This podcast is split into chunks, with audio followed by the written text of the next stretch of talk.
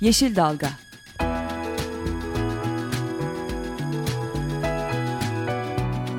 Çevre mücadeleleri üzerine.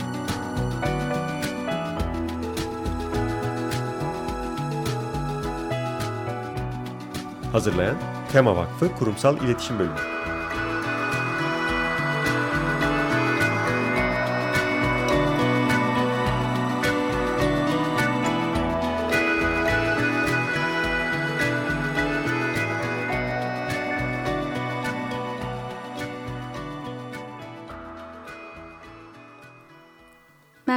bir Yeşil Dalga programında daha sizlerle beraberiz. Ben programı hazırlayan ve sunan ekipten Gökşen Şahin. Ben Esra Yazıcı Gökmen. Bu hafta bir de telefonla konuğumuz olacak. Tema Vakfı Turgutlu Gönüllü Sorumlusu Ayla Yönet bizlerle beraber olacak. Birazdan Ayla Hanım'a bağlanacağız. Ama ondan önce her hafta yaptığımız gibi haftanın iyi kötü haberlerini vererek başlayalım istedik. Aslında bizden önceki program ekoloji ve ekonomide uzun uzun konuştular IPCC raporunu. O yüzden çok fazla detaylarına girmeden herhalde IPCC'nin 3 bölüm halinde yayınladığı iklim değişikliğinin bilimsel temeli, iklim değişikliğinin etkileri ve nasıl uyum sağlayabileceğimizle ilgili politika önerileri ve üçüncü rapor e, iklim değişikliğinde az, engellemek için, iklim değişikliği mücadele etmek için sera gazı azaltım yöntemlerini içeren raporların hepsi yayınlandı şu an diyebiliriz. Ve e, bu üç raporunda aslında çok kısaca özetlersek hani Twitter dilinde 140 karakterde özetlersek bunları aslında iklim 3 raporun toplamı da bize iklim değişikliği var. İnsan kaynaklı acilen harekete geçmemiz lazım. Hala çözümlerimiz var ama geç kalmak üzereyiz diyor. Dolayısıyla aslında bu üç raporun toplamına baktığımızda iklim değişikliğinin çok önemli bir noktaya geldi. Yani geri dönülemez noktaya çok hızla yaklaştığımızı dolayısıyla da acilen harekete geçilmesi gerektiğini görüyoruz. Yani ilk haber olarak durup durup bunu tekrarlamak gerekiyor. Birçok başka ekoloji sorununun önünü açmadan önce şimdi iklim değişikliğine müdahale etme ihtimalimiz varken bunu yapabilmek için tekrar tekrar dönüp IPCC'nin bu raporuna bakmak gerekiyor. Çünkü şu anda içinde yaşadığımız 10 yıllık süre boyunca büyük ihtimalle göreceğimiz işte bu yani 2020'lere kadar en son rapor olması bekleniyor bu raporun. Dolayısıyla çok önemli bir rapordan söz ediyoruz. Ama tabii bilim insanları bize iklim değişikliği ilgili harekete geçmemiz gerektiğini e, geri dönülemez noktanın çok yaklaştığını söylerken biz de harekete geçiyoruz. biz de tam tersi tarafta harekete geçiyoruz aslında. E, Mersin'deki termik santralle ilgili e, bir haberimiz var sırada da. Mersin'de termik santral ve çimento fabrikası için inşaat çalışmaları başladı. Bu da Silifke ilçesine bağlı Yeşilovacık beldesinde. E, hem termik santralin ve kömür kullanımının iklim değişikliğini hızlandırıcı etkisini bir kenara koyalım. Öbür taraftan da bu alan e, Akdeniz foklarının koruma alanı. Dolayısıyla nesli tükenmek üzere olan ve ciddi bir koruma bölgesi ilan edilen Akdeniz fokları için uluslararası anlaşmalarla koruma altına alan o bölgede önemli bir e, termik santral çalışması var.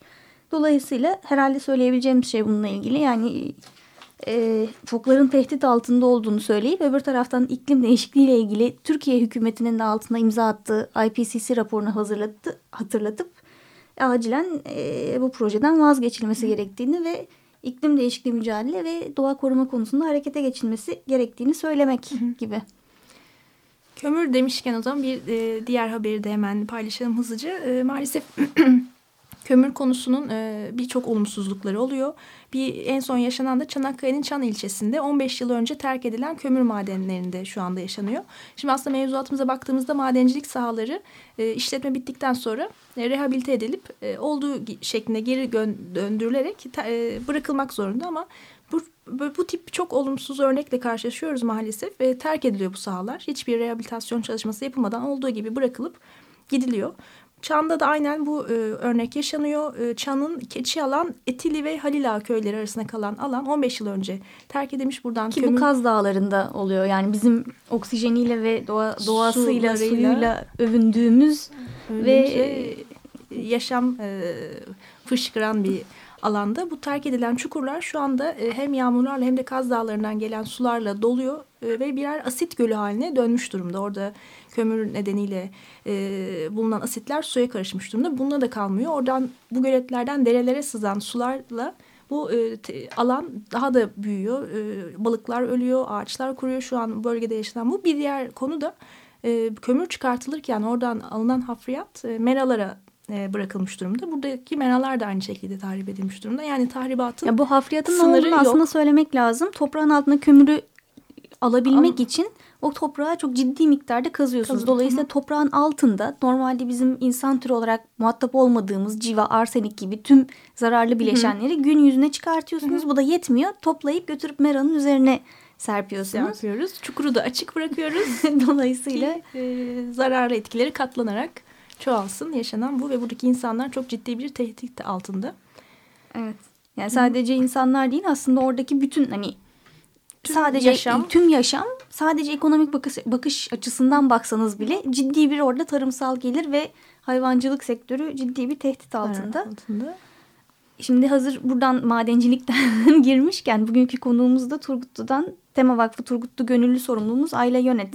Ve onunla da aslında Çaldağ'daki madencilik konusunu konuşacağız. Turgutlu'da ülkedeki e, ülke yani Türkiye'nin tarımsal e, verimliliği açısından özellikle de gıda güvenliği açısından çok önemli bir yer. Örneğin işte e, kuru üzüm, yaş üzüm ve tütün üretiminde Türkiye'de birinci sırada olan bir ovadan bahsediyoruz. Dolayısıyla Dolayısıyla verimli bölgelerinden biri. Evet. Gediz Ovası yani herkesin bildiği çok önemli tarımsal alanlardan bir tanesi. Bu bölgeye yapılacak nikel madenciliği ve e, madenin zararlarını konuşacağız birazdan. Konuğumuz Ayla Yönet'le beraber ama konumuza geçmeden önce bir kısa şarkı arası verelim. Fabiana Martone'den dinliyoruz Twisted.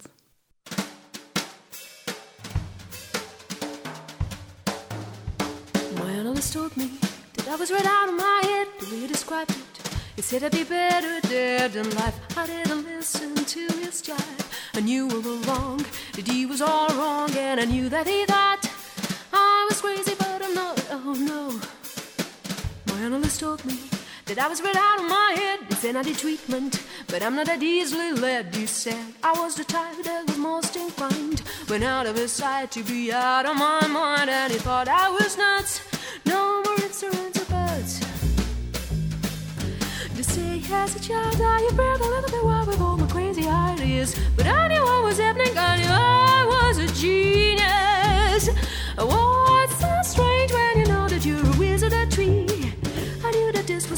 be. Now I heard little children were supposed to sleep tight. That's why I got into the vodka one night. My parents got frantic, they didn't know what to do. But I saw some crazy since before I got you now. Do you think I was crazy? I may have been on a tree, but I was swinging. Do you laugh at Abraham Bell? Do you laugh at any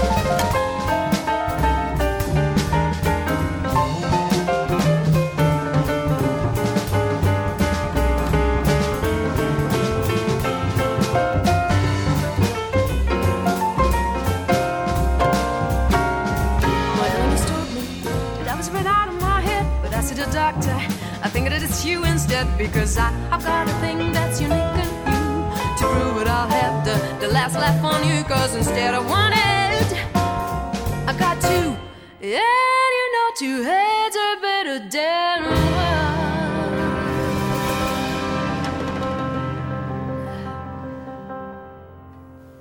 Evet Yeşil Dalga programında tekrar sizlerle beraberiz. Fabiana Martone'den Twisted'ı dinledik. Şimdi telefon attığımızda Tema Vakfı Turgutlu Gönüllü Sorumlusu Ayla Yönet var. Ayla Hanım hoş geldiniz programa. Hoş bulduk. İyi günler. Hoş geldiniz. Ee, Sağ olun. Ayla Hanım şimdi e, bu Turgutlu'daki Çaldağ'ında planlanan nikel madeni hakkında konuşacağız. Bu nikel madeni aslında uzun zamandır devam eden bir mücadele. Önce açık maden yapılması planlanıyordu. Arkasından o proje iptal edildi. Şimdi e, kapalı sistem madencilik öne sürülüyor. Bunun da e, ÇED raporu 8 Nisan'da onaylandı. Dolayısıyla nihai ÇED raporuna itirazlar alınıyor şu an.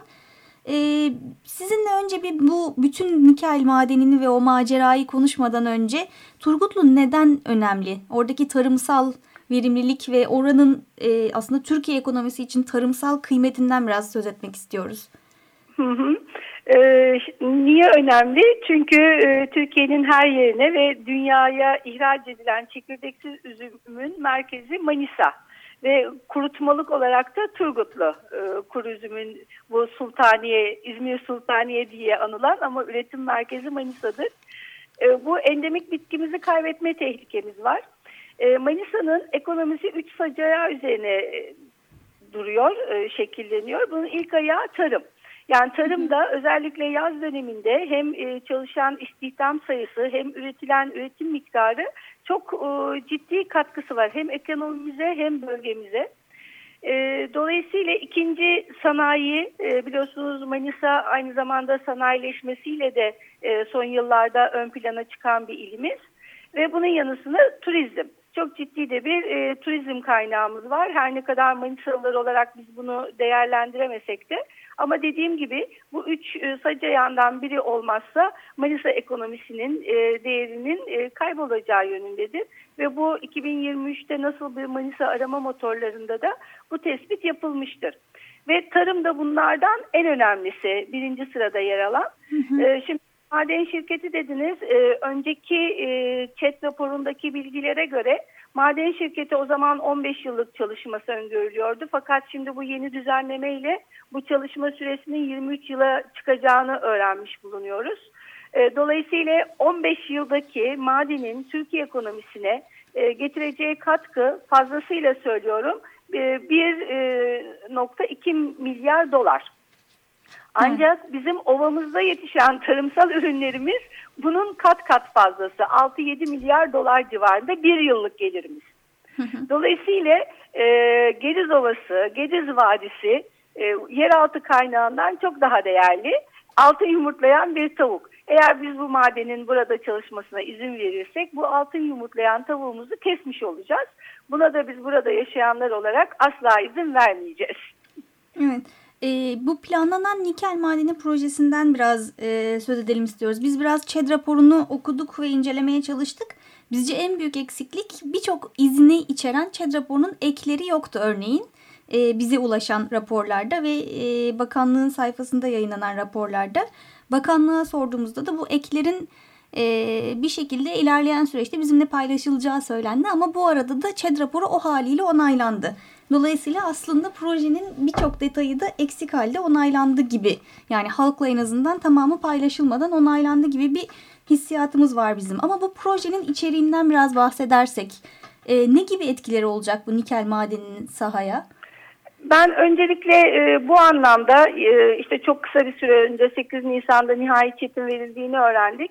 Bununla ilgili bir üzüntümü paylaşmak istiyorum. Son bir haftadır e, televizyonlarda kamu spotu adı altında Çevre ve Şehircilik Bakanlığı'nın bir e, yayını e, izlenmekte. Evet. Ve bunda diyor ki işte e, Çevre ve Şehircilik Bakanı özellikle ÇED e, dairesini e, dikkate altını çizen nitelikte halkı bilgilendirme toplantılarının yapıldığı, kesinlikle e, doğal kaynaklara, insan sağlığına, çevreye, bitki örtüsüne hiçbir zarar verilmeden TET raporlarının verildiği. Ben bu kamu spotunu görünce o kadar üzüldüm ki efendim. Yok bir şey demedik dinliyoruz buyurun. Ee, o kadar üzüldüm ki çünkü e, biz halkın bilgilendirme toplantısı 15 Ağustos 2013 yılında olmuştu. Ama bu toplantı olamadı. Maden şirketi bizzat o toplantıda ben e, kendim bulundum ve diğer e, birçok arkadaşımızla köylümüzle birlikte. Maden şirketi yapacağı değişiklikleri anlattı. O kadar yüzeysel anlattı ki e, işte soru sormaya geldiğinde bilinçli olarak çıkarılan bir arbede sonucunda toplantı yapılamadı. Sonuçlanamadı. Buna rağmen biz itirazlarımızı e, Çevre ve Şehircilik Bakanlığı'na iletmemize rağmen sanki her şey güllük gülistanlıkmış, yolundaymış gibi E, bu 8 Nisan'da onaylanmasını da biz e, burada özellikle yaşayanlar ve birinci derece etkilenecek olanlar olarak kabul edemiyoruz, etmiyoruz. E, şimdi e, ne olacak? En basitinden e, son günlerde yaşadığımız ve birçok ilimizde de herkesin yağmur duasına çıktığı bir dönemde bu ilkbahar yağmurlarının yağması düşmesi gereken bir dönemde ciddi bir kuraklık var. E, bu bizim ülke e, bölgemizde de hani e, bir tabiri vardır bizim burada adam dikseniz adam çıkar diye. Yine işte dağlarından yağ, ovalarından bal akan bir ovadan bahsediyoruz. Ve biz e, çok bu tarımsal ürünler içinde suya ihtiyacımız var. Evet. Ama e, şu an geçen ben zaman zaman e, köylere de gittiğimde orada çiftçilik yapanlarla da işte ne yapıyorsunuz, ne ediyorsunuz, nasıl gidiyor diye paylaştığımda işte geçen e, yeni şimdi yeni sezon ekinler yapılacak e, suluyorlar. Hı hı. Yeraltı sularının çekildiğini duyuyorum ve çok üzüntü duyuyoruz. Kaldı ki maden firmasının çok ciddi bir su kullanımı tüketimi olacak ve biz diken üstündeyiz şimdi başta çiftçiler olmak üzere. Ee, en büyük e, etkilerinden biri suyumuzun zaten kısıtlı olması küresel ısınmadan dolayı kuraklıktan dolayı artı bunun üzerine çok ciddi bir anlamda şirketin su kullanacak olması buradaki çiftçilerin kuyularının kuruması demek e, bağını bahçesini sulayamaması demek. Yine ona keza hayvancılık yapanların hayvanlarını otlaklarda otlatamaması demek.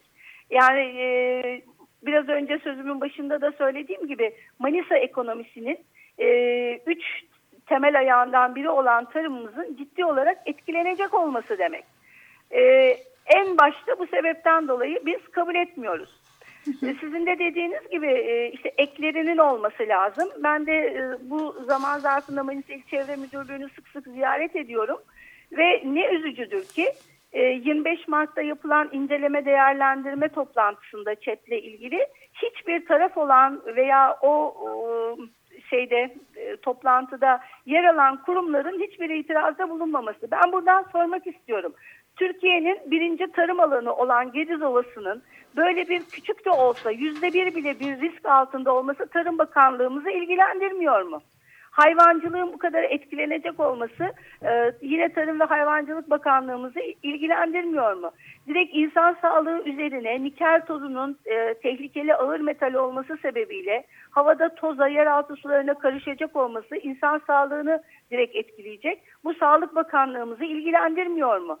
e, su rejimiyle ilgili düzenleme yapan DSE'yi ilgilendirmiyor mu? Niye bunlar bir itiraz bir şey sunmuyorlar? Raporda ekleri yer almıyor. Ben bunu anlamakta güçlük çekiyorum açıkçası. Evet bir de bizim gördüğümüz yani benim e, en çok beni en çok en azından ÇED raporunda korkutan noktalardan bir tanesi projenin ilk döneminde yılda 220 e, 220 bin ton sülfürik asitin her gün 28 tankerle Bandırma'dan Turgutlu'ya taşınacağından söz ediliyor.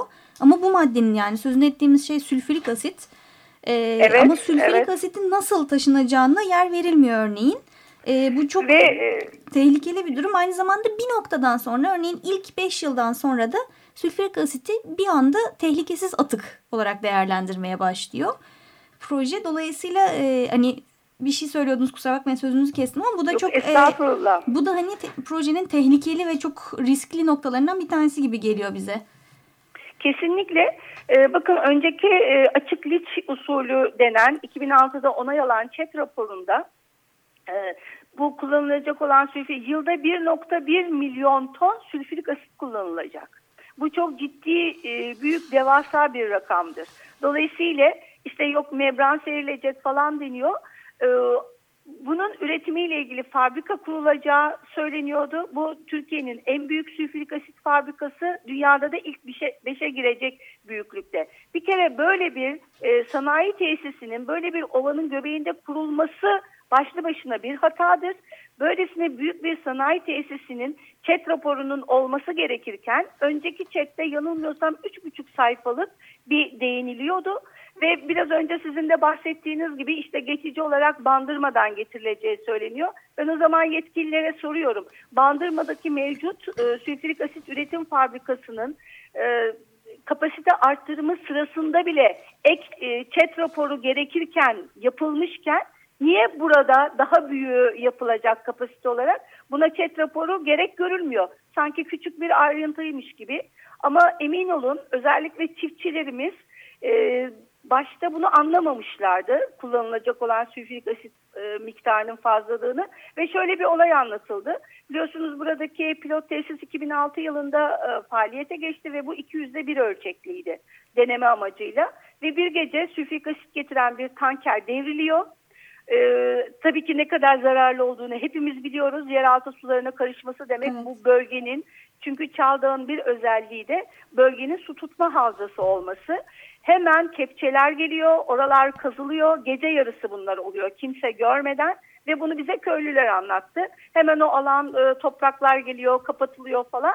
Bu şekilde bir çalışma oluyor. Şimdi düşünün bu bir kamyonla olan bir şey e, ve siz bunu e, sürekli olarak yılda 1 milyon ton olarak kullanacaksınız. E, ilk 5 yılda böyle getirmeyi düşünüyorlarmış. E, zaten onun e, hiçbirimiz e, gönlümüzden geçmez bir felaketin olması ama olmaması da kaçınılmaz yani. E, böyle bir gerçek realite var. Ya da Risk en azından tüm ve önlemlerin alınması gerekir bununla ilgili. Kesinlikle ama chat raporunda bununla ilgili hiçbir şey yok. Bir detay yok. E, bundan son derece rahatsız ve tedirginiz. E, aslında sular konusuna da geri dönecek olursak şimdi demin de bahsettik zaten tesisin yani bu işletme e, maden çıkartılırken su tüketimi çok fazla olacak çok fazla miktarlarda bir de diğer bir etkisi de e, özellikle bu yeraltı sularını besleyen e, bu Çaldağ'ın önemli yamaçları bu kazılar nedeniyle e, kazılacak ve yani o yeraltı sularını besleyen e, akiferler zarar görecek. Evet. Bütün bunlar evet. yani hani hem, hem su tüketimi var diğer taraftan da yeraltı sularını besleyen yamaçlar e, tamamen kazılacak. Yani tüketim olmasa bile aslında e, yeraltı suları açısından çok büyük bir tehdit var burada. Ya e, bir kere e, plansızlık var artı denetim yok. Daha öncesinde işte pıs, e, yüzeydeki verimsiz toprak dedikleri e, o üst tabakanın alınıp depolanacağı yer yapılmıştı. İşte sürekli silindirler geçiyordu. Daha sonra öğreniyoruz ki o alan atık alanı olarak kullanılacak. İyi de bunun altyapısı ona göre yapılmadı. Yani normal e, işte e, yüzeyden kazınan içinde cevher bulunmayan verimsiz toprağın depolanacak alanı ve burası da dere yatağı ve Musulcalı köyünün üst bölümünde yer alıyor. 2005 yılında ciddi bir sel felaketi yaşanmıştı ve bölge e, erozyonu önlemek amacıyla ağaçlandırılmasına rağmen bu felaket yaşandı. Şimdi o ağaçlarımız gittiğinde böyle bir düzensiz plansız toprak yığılması yapıldığında nasıl bir şeyle karşılaşırız bilemiyorum. İşimiz Allah'a kaldı Allah korusun diyorum. Evet. e, son 2-3 dakikamız kaldı Ayla Hanım. Sizin tam söylediğiniz planlama noktasından bakacağım aslında. E, şimdi yine ÇED raporunda şeyden söz ediyor. Önümüzdeki 20 yılda ülkemizin nikel gereksinimi 4 bin tondan 30 bin tona çıkacaktır. 30 bin ya da 40 bin tona çıkacaktır diye bir bir öngörüde bulunuluyor. Ama bu öngörünün neye göre, hangi sektörler için bu talebin artacağından söz edilmiyor. Dolayısıyla sizin dediğiniz o planlamada e, ki büyük eksikliği burada daha geniş çerçeveden bakınca da görüyoruz. Şimdi programın sonuna doğru gelirken sizden e, son olarak söylemek istediğiniz şeyleri kısaca hemen hızlıca toparlamanızı rica edeceğiz. Ee, insan yaşamı çok değerli. Ee, bulunduğumuz bölge Gediz Ovamız çok değerli. Türkiye'nin birinci tarım alanı, verimli toprakları. Biz bölgede yaşayanlar kesinlikle bunun yok olmasına izin vermeyeceğiz. Alt, 2006 yılından bu yana Ankara'ya derdimizi anlatmaya çalışıyoruz. Ee, sanıyorum kısmen de başarılı olduk ki bu proje bugüne kadar uygulanmadı. Ama biz bölgede yaşayanlar bu projeyi uygulattırmayacağız. Ee, kanuni haklarımızı sonuna kadar kullanacağız. Ee, bu projenin ne kadar zararlı olduğu incelendiğinde görülüyor. Ee, bu konuda yetki sahibi olanları da daha detaylı incelemelerini e, istiyoruz. Zaten bu yapıldığında bu projenin bu bölgede uygulanamayacağı kesindir. Yine bir e, şeyde bulunmak istiyorum. Sülfürik asit fabrikası ile ilgili bu çok bölgenin geleceğiyle ilgili tehlikeli bir durum çünkü. E, bununla ilgili zeytin koruma yasasına göre e, işte e, sanayi tesislerinin zeytinlik alanları 3,5 kilometreden yakın mesafeye yapılmayacağı kanunen varken bu kanun mu çiğnenerek bu fabrika buraya yapılacak? Çünkü 500 metre ötesinde e, zeytinlik alanlar, tarım alanları var. Evet. Bu konuya da özellikle dikkat çekmek istiyorum. Ama biz e, Turgutlumuzu, Manisa'mızı çok seviyoruz ve tüm e, Türkiye'de, ülkemizde yaşayan insanların da e, buradan yetişen ürünleri yediğini, kullandığını biliyoruz. Ve bu ovanın yok olmasına hiç kimsenin e, seyirci kalmayacağını düşünüyoruz. Ve e, tüm Türkiye'den bu konuda bizlere destek olmasını istiyoruz. Ankara'ya e, derdimizi etkili bir şekilde anlatabilmek adına. Temaya da bu çalışmalarından dolayı ben çok teşekkür ediyorum. E, bilgilenmemizi sağladınız, yardımcı oldunuz. E, İnşallah başaracağız ve bir gün açıklama gelecek. Gediz Ovası'ndaki bu Gediz Ovası'nın geleceğini tehdit eden e, çocuklarımıza, torunlarımıza e, bırakacağımız bu harika mirasın yok olmasına izin vermeyecek proje iptal edilmiştir haberini inşallah yine sizlerin aracılığıyla paylaşacağımız günler yakındır diye düşünüyorum. Umuyoruz biz de en, en azından umut dolu bitirmiş olduk programı. Çok teşekkürler Ayna Hanım programa katıldığınız için. Çok Rica teşekkürler. ederim. Başarılar diliyorum. İyi yayınlar, iyi günler. Evet, e, Turgutlu Çaldağı'nın yapılması planlanan nikel madeni projesini konuştuk. Tema Vakfı Turgutlu Gönüllü Sorumlusu Aile Yönet'le beraber önümüzdeki hafta görüşmek üzere. Şimdilik hoşçakalın. Hoşçakalın. Yeşil Dalga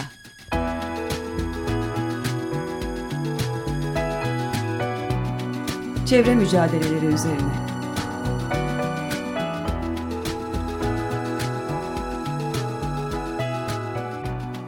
Hazırlayan Tema Vakfı Kurumsal İletişim Bölümü.